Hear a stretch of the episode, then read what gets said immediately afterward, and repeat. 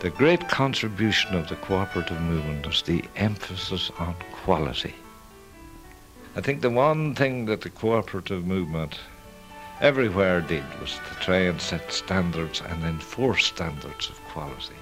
Even to this day, you know, honest value for money, that kind of thing, on both sides, yeah.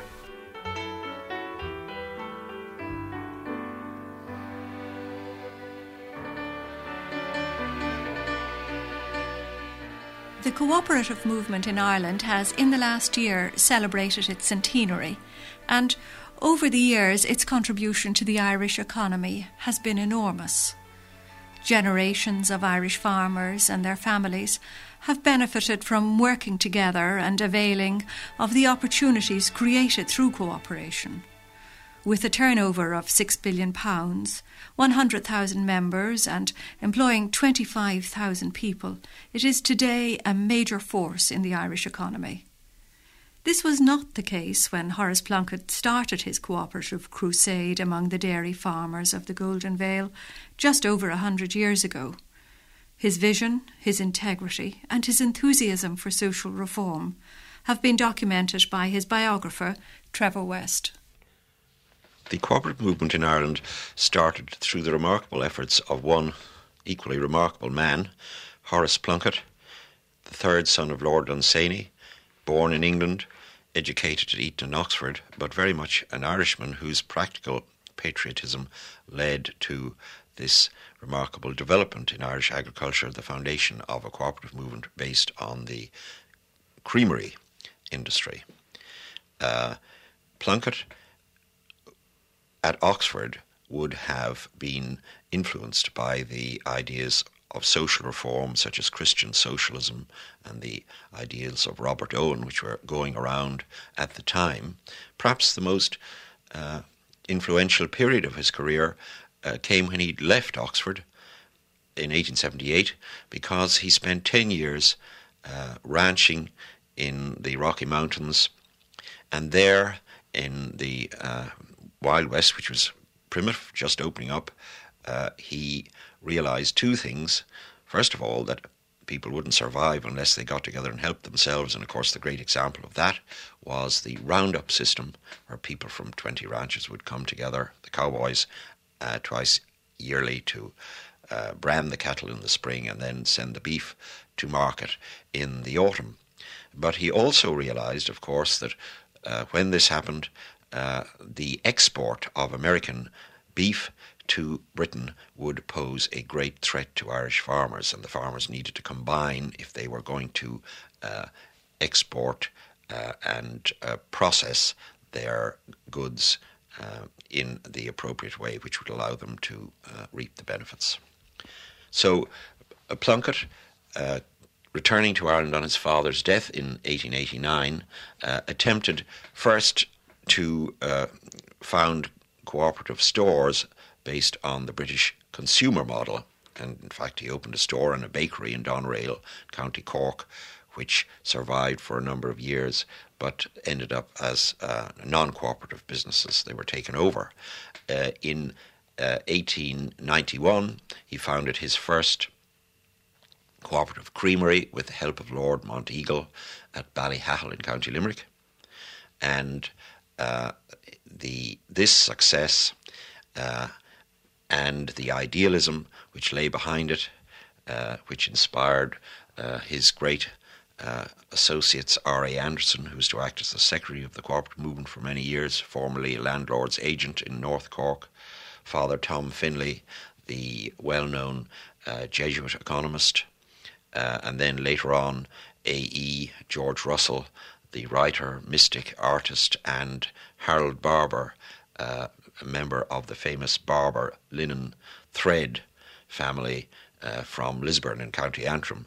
These men uh, stomped the country, uh, preaching the gospel of cooperation to the Irish farmers, and uh, after a two years of uh, propaganda by Plunkett, Anderson, Finlay, etc., the cooperative movement finally took off and uh, developed uh, along based on the Danish uh, creamery model uh, into the uh, major uh, component of the Irish agricultural industry as we know it today.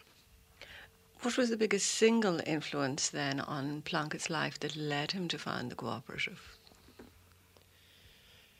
Plunkett was an idealist, and I think that the single biggest uh, influence on him was the uh, expansive way of doing business in America, the uh, the way the Americans had of overcoming all obstacles, no matter how severe, uh, and the outlook which which he absorbed then affected him for the rest of his life.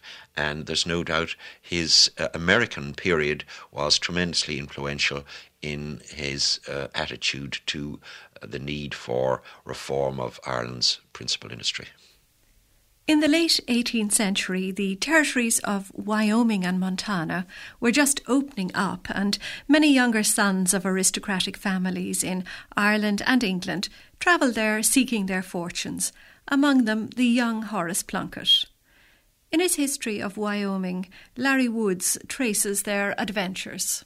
In the uh, 1870s, which is a sort of a uh, the beginning of, uh, of the large corporations in the East, uh, the High Plains area uh, in the West uh, was opening up as a, a place for cattle ranching. Then these seemingly limitless acres of grasslands, which were all owned by the United States government, became available to anyone who wanted to turn cattle loose upon them. And very soon, the idea sprung up that uh, one could have a, a large operation without uh, very much investment. All you had to do was turn the cattle out. They would would feed and breed and produce large herds. And all you had to do was to put some cowboys in the field to uh, gather them in the fall and send them off to market.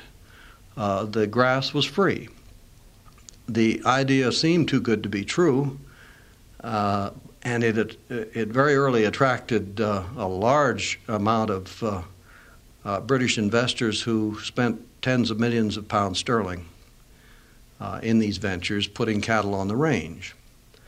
The uh, story did turn out to be too good to be true because if everyone can use the range, then there was no way to prevent them from becoming overcrowded. And indeed, that was the uh, fatal weakness to the open range system.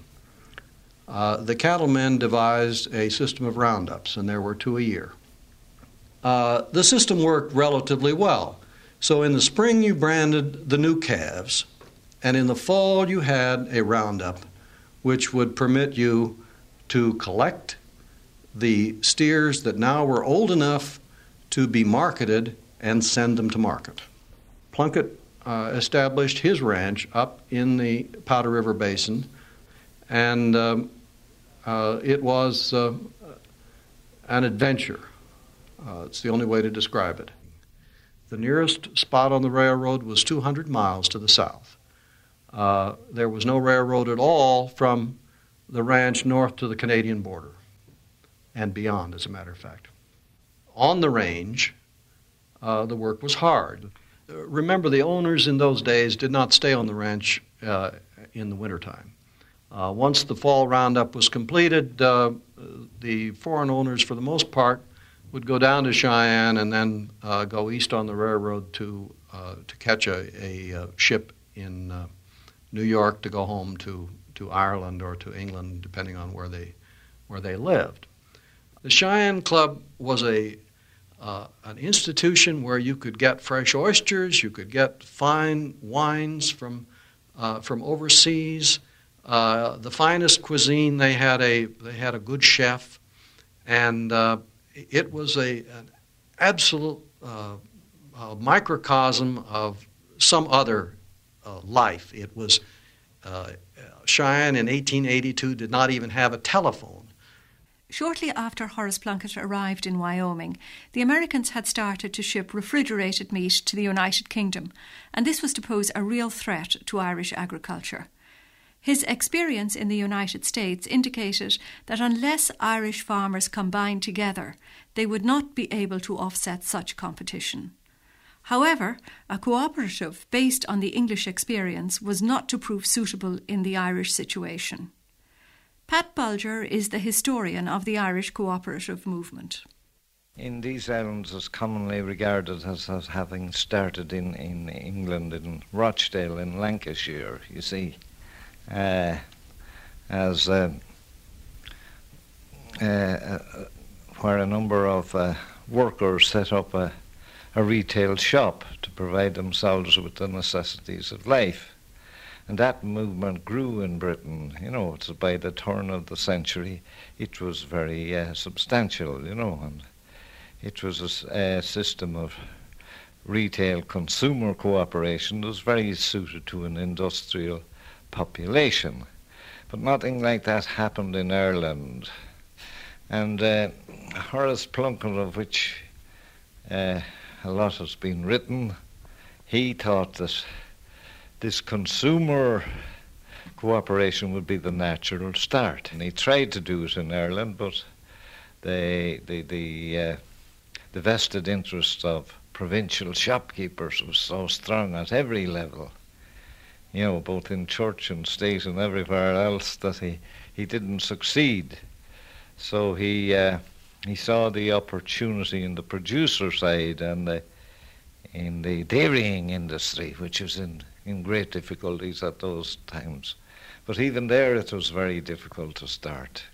You know, and it's reputed that they, he had over 50 meetings before they had any any result and got the, the first uh, cooperative creamery off the ground in Drumcollogher in, County Limerick in 1889. And a whole year passed then before uh, his great and good friend, uh, Lord Monteagle, Thomas Spring Rice of Mount Trenchard in Limerick, he made a breakthrough with a, another little creamery near his own home place in Ballyhahill. And they, they, went ahead from there, and you got about a dozen cooperative creameries uh, established about 1891. The principle was that the farmers assembled the milk, they built a processing unit which was a very simple thing in those days just to make butter.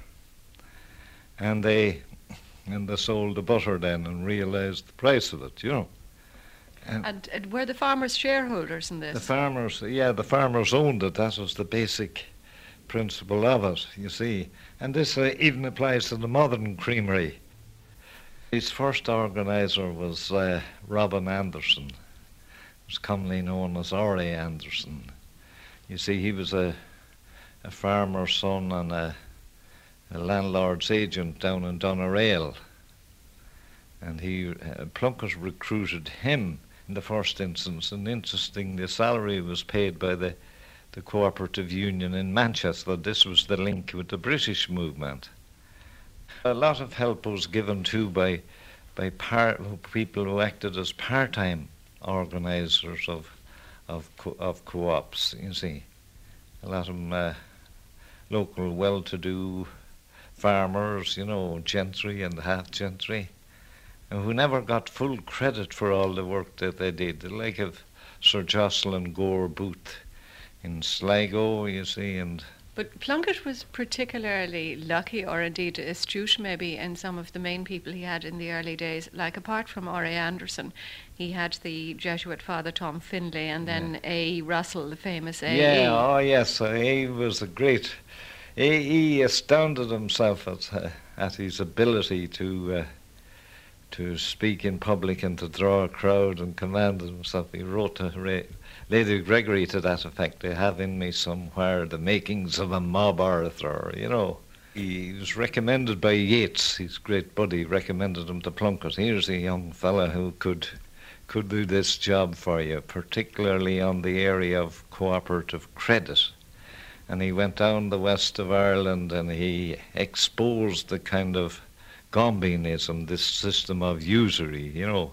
Uh, he continued to uh, pursue this line in the Irish homestead, which is a, a remarkable combination of a, a farmer's journal and a literary magazine.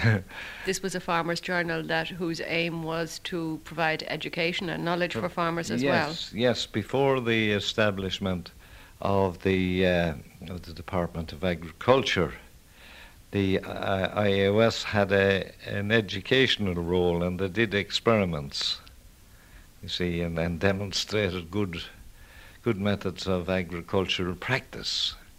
And in fact, you can thank the co- early cooperative movement for popularizing and making practical the idea of spraying potatoes. Because although the, the, the remedy or the prevention of potato blight had been known for a great many years, there was no way which the ordinary small farmer could uh, could effectively do it. He was doing it with a with a whitewash brush and a a bucketful of spray, and it wasn't very effective. And they uh, and the early co-op societies uh, introduced this idea of a horse-drawn sprayer, which was was kept at the co-op headquarters.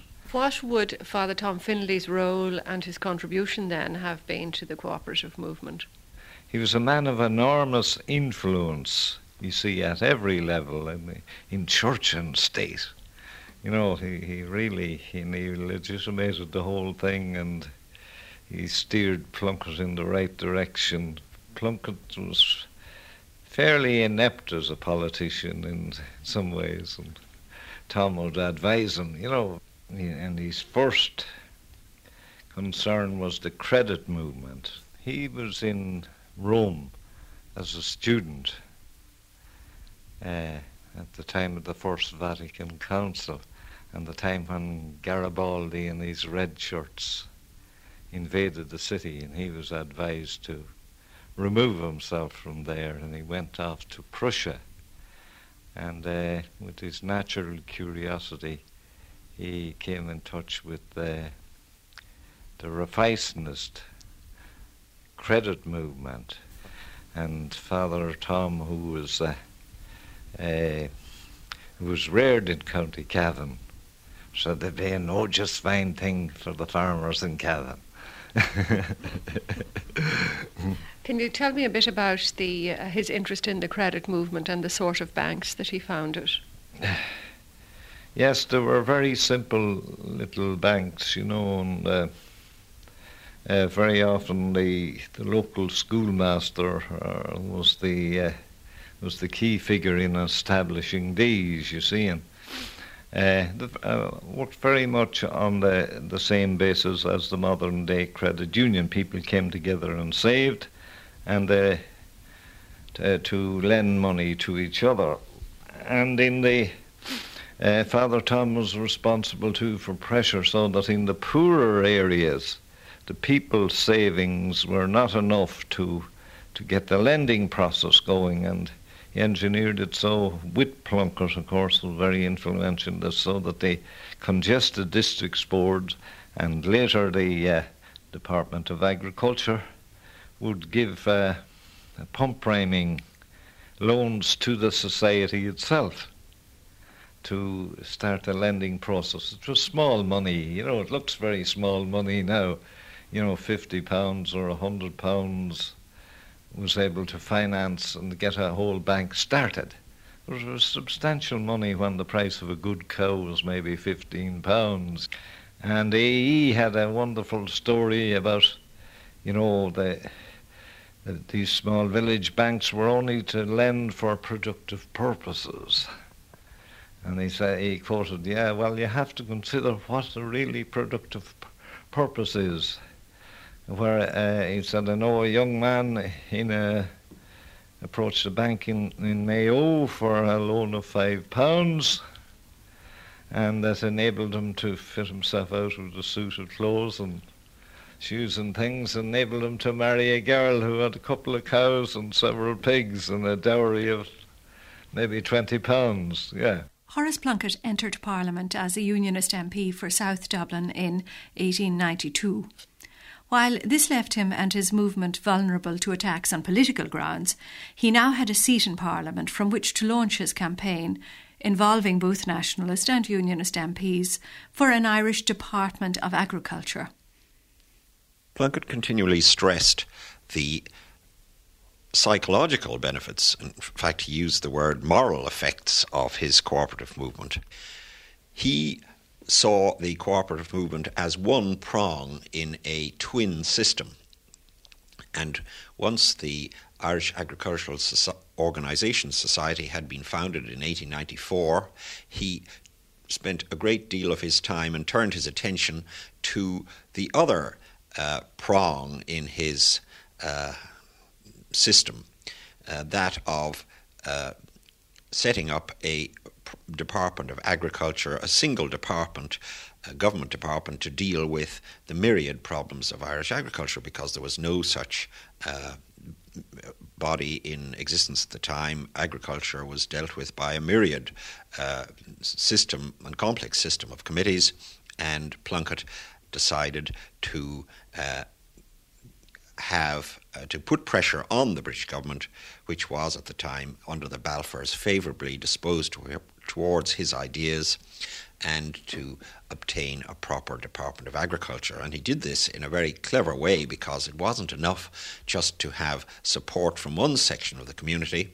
and he linked the need for a Department of Agriculture with uh, the need uh, expressed uh, most cogently by the northern industrialists in linen and shipbuilding and tobacco for uh, proper technical education for their uh, workers. This ensured the uh, support of Catholics and Protestants. Uh, it was really an unstoppable movement, and Plunkett brought it to a head by uh, getting the parliamentarians in Westminster and the businessmen together on a committee which sat in 1895 6, the Recess Committee, and produced a report. Plunkett financed the whole thing himself, uh, which was a damning indictment of uh, government policy or lack of it in these two areas. As a result, legislation was finally passed in the last months of the old century, and by the end of 1899, the Department of Agriculture and Technical Instruction for Ireland had been set up with Plunkett as Vice President or Minister. So he was indeed uh, the very first Irish Minister for Agriculture, and in, uh, on the other hand, he was also the very first um, Minister for Education. This was the forerunner of our system of uh, vocational education in Ireland, North and South, and of course is the main reason why the uh, vocational sector of our education system has always remained non denominational. Around this time, Plunkett built a house in Foxrock, and it was quickly to become a centre of literary and political activity.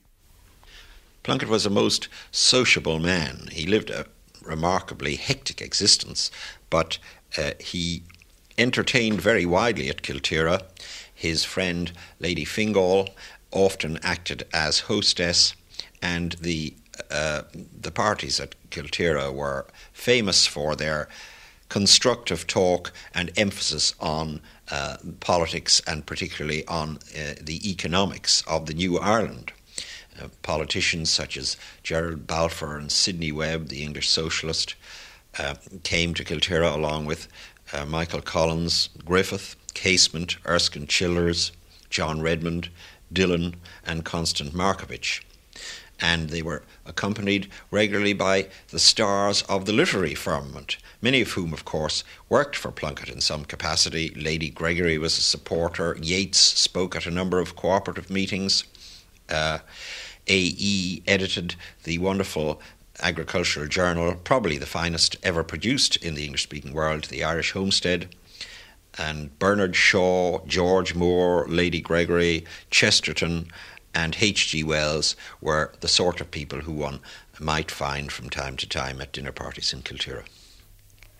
Lady Daisy Fingall, Plunkett's friend and hostess at Kilteragh, was a founder member and president of the United Irish Women, and In 1910, the AGM of the Irish Agricultural Organisation Society drew a large attendance of United Irish Women, there to witness the inauguration of their organisation as the women's arm of the cooperative movement, and to hear an inspiring address by their organiser, Ellice Pilkington. This is an exceptionally good opportunity of coming to an understanding with the farmers with whom we are desirous of cooperating. I do not know whether you all want our cooperation or not. I do not know what odds are for or against us. So I mean to follow Lindsay Gordon's advice, which I found useful before. Look before you leap, if you like, he says, but if you intend leaping, don't look too long. I'm taking the fence blindly. I trust you will help me to land in safety to explain our aims and secure your sympathy with them. For the past 17 years, the Agricultural Organisation Society has been improving the rural conditions of Ireland, and its members can look back with complacency on the work done. Following a natural course, this result has been achieved mainly by men.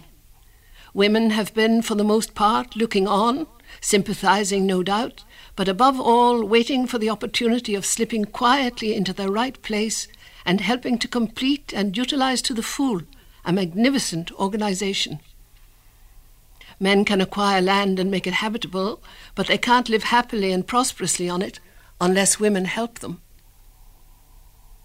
Women are alive to the fact that if they do not make their wants known, they cannot expect to have them gratified, and the United Irish Women owe their existence to the same idea of self help that was the mainspring of the cooperative organisation. Out of the ideas of all self help and mutual assistance, our association has sprung. These are some of its objects to brighten home life in rural districts, to encourage the use of sound Irish manufactured materials and articles for clothing and use in the house to strive, whenever it is possible and desirable, that Irish women should have full rights of membership in all rural associations, cooperative and agricultural societies, to promote cooperation among women in the sale of eggs, poultry, etc., and in the purchase of household requirements. If you will stand by us, we will stand by you. Mr. George Russell has expressed our attitude exactly. We want to be good comrades to the men. If you will accept us as such, will you encourage the circulation of our rules in your homes? And will you help to establish, side by side with your cooperative societies, branches of our Women's League? I hope you will welcome us as associates in the grand work you've carried on so well hitherto, and let us help you to complete it. I think you will find it to your advantage to make friends with us, because we are determined to get the better of you somehow. And it is as well to remember that more than fourteen hundred years ago, even St. Patrick prayed to be delivered from the spells and enchantments of women, demons, and magicians.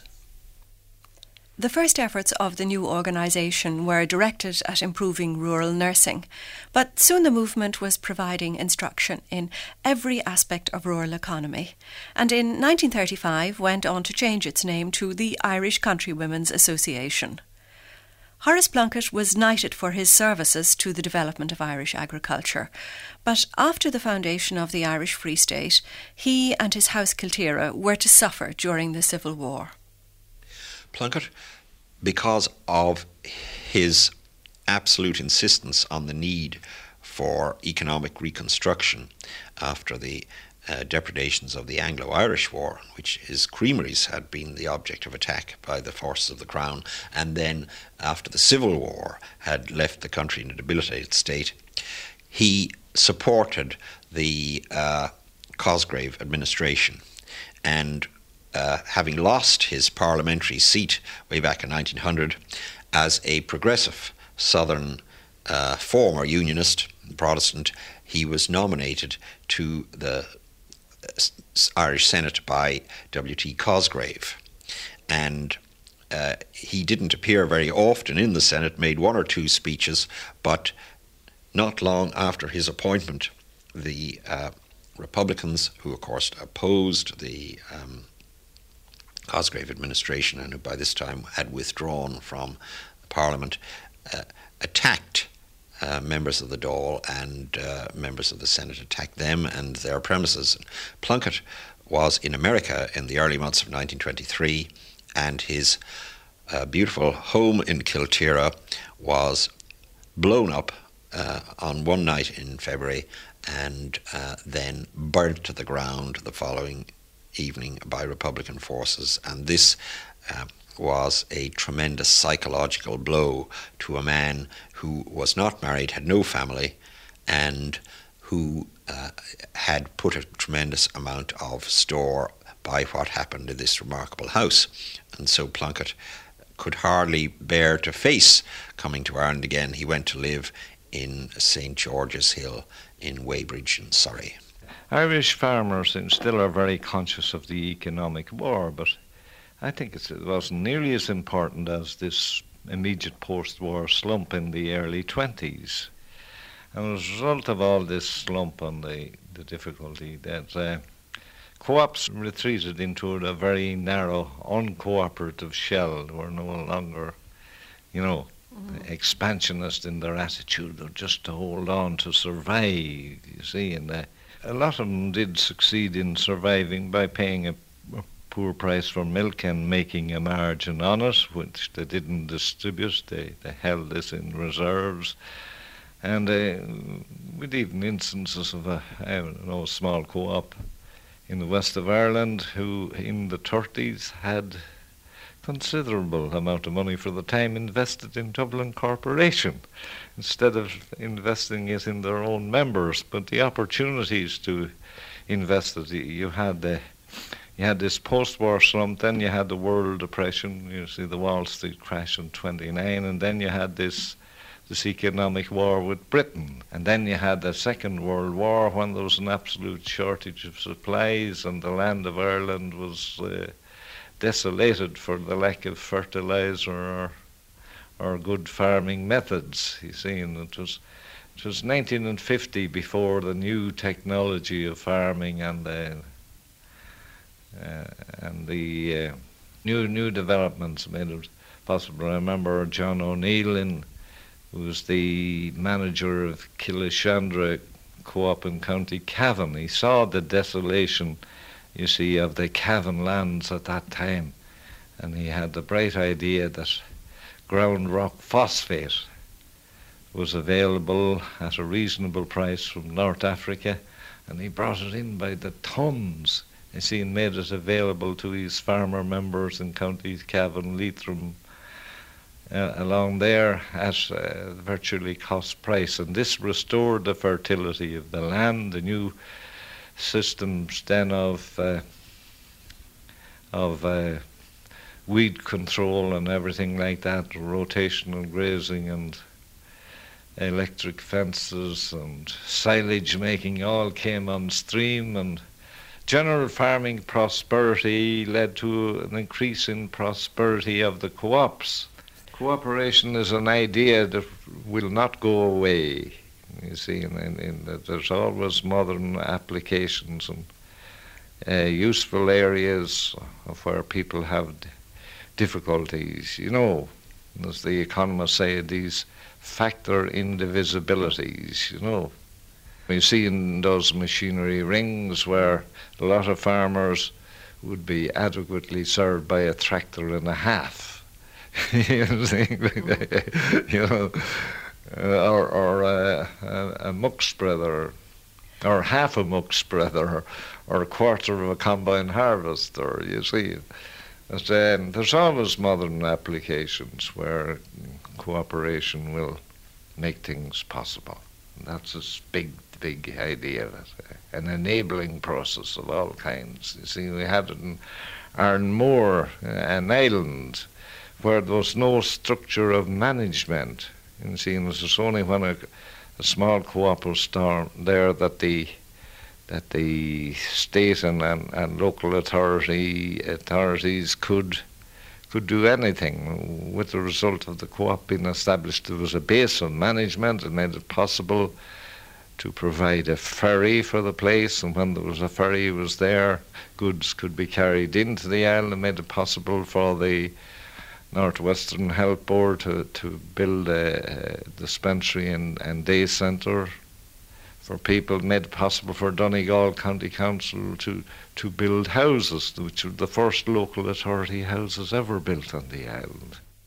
Rural development activities are now an important part of cooperative involvement in Ireland, and they're served by the Irish Cooperative Organisation Society, ICOS, whose Director General is John Tyrrell. The cooperative movement in Ireland consists of about, uh, in the agriculture and fishing area, consists of about 140 cooperatives. Uh, their combined turnover will be over £6 billion in 1994, and they cover all sectors uh, in the agriculture and fishing uh, area, covering uh, milk collection, milk processing, dairy manufacturing.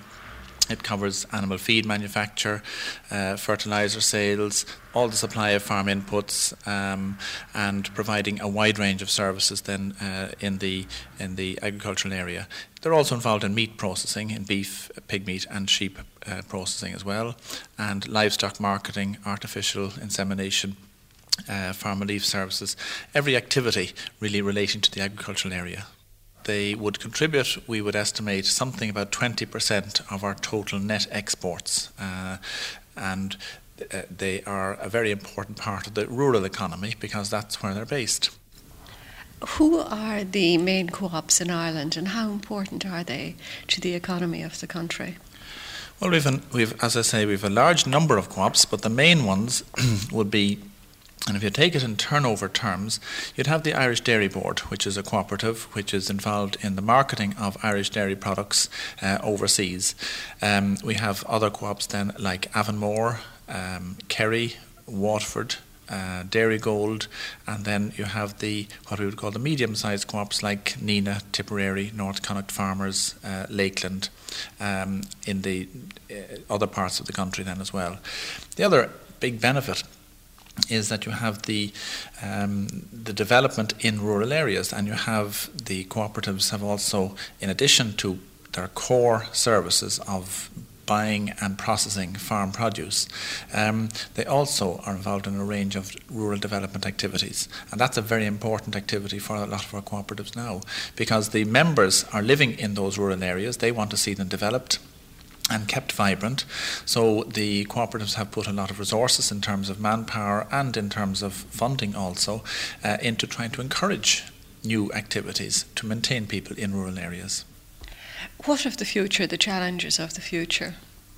Well, certainly, I think the challenges will be um, no less than they than they were in the past, um, because we now have um, we're part of the European community. Uh, we're also part of the wider context of, of, trade, and we're part of the GATT. And we've had a recent uh, agreement on the Uruguay round of the GATT, and that certainly poses a major challenge. Now, it also gives an opportunity to an extent because it means that trade is being freed up. You have tariff barriers being removed, so it there is access being given to some outside markets. Um, so that is the challenge will be to ensure that uh, our economy does get benefits from that and that the agricultural economy uh, is not disadvantaged when the GATT is fully implemented over the next six years. I think another um, aspect, and I've referred to it briefly there in, in relation to rural development, um, the number of farmers has been declining that has been a trend that has happened since the Industrial Revolution. Um, it is a trend that's happening outside Ireland. We still have a very high dependence on the agricultural sector, um, and the challenge will be what is going to happen if that trend continues, or what can we do to arrest that decline? We don't want to see people leaving rural areas. But we've got to recognise that uh, if there aren't opportunities for people there, they're not going to stay. So we've got to see if we can generate sustainable opportunities for people to uh, live in those areas and to live with dignity. In retrospect, how big a debt do you think is owed to Horace Plunkett and his vision? I think an enormous debt uh, is is attributed to him um, because I think he saw the potential that there was in the agricultural community, which nobody else at the time really fully appreciated. And I think you've got to understand that it was not easy for Plunkett to go and sell the message because of the very wide difference between his background and the background of the people that he was trying to convince. He was a Protestant and he was trying to persuade the Catholic farmers and the peasant farmers, as they were at the time, that they should combine in order to improve the lot of all of them. Um, he was he wasn't a nationalist, uh, and he was trying to persuade these nationalists to follow uh, this particular message. He had no vested interest. Um, of his own, uh, he had only got the best interests of the people at heart and uh, it took some time for that message to get across. And I think once they got that message across, you began to see the once they got one or two co-ops set up other people saw the advantages of it, and he persisted and he persuaded a lot, large number of people then to follow uh, the, the, the message that he was preaching, which was basically that you need to have a more scientific approach to the farming, you need to have a more business-like approach to the processing and the marketing of the product, and if you can combine the better farming and the better business, that as a result of that you will get a better living standard, and that was summed up in his motto better farming, better business, better living. Um, and that, I think, is still true today.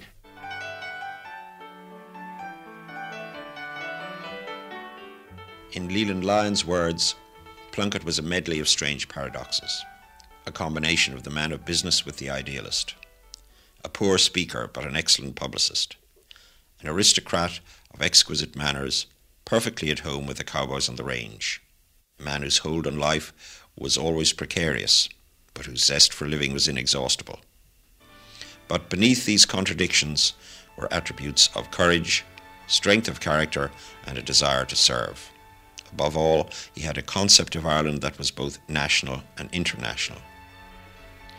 In his friend Lady Fingall's words, Ireland had laid her burden on him.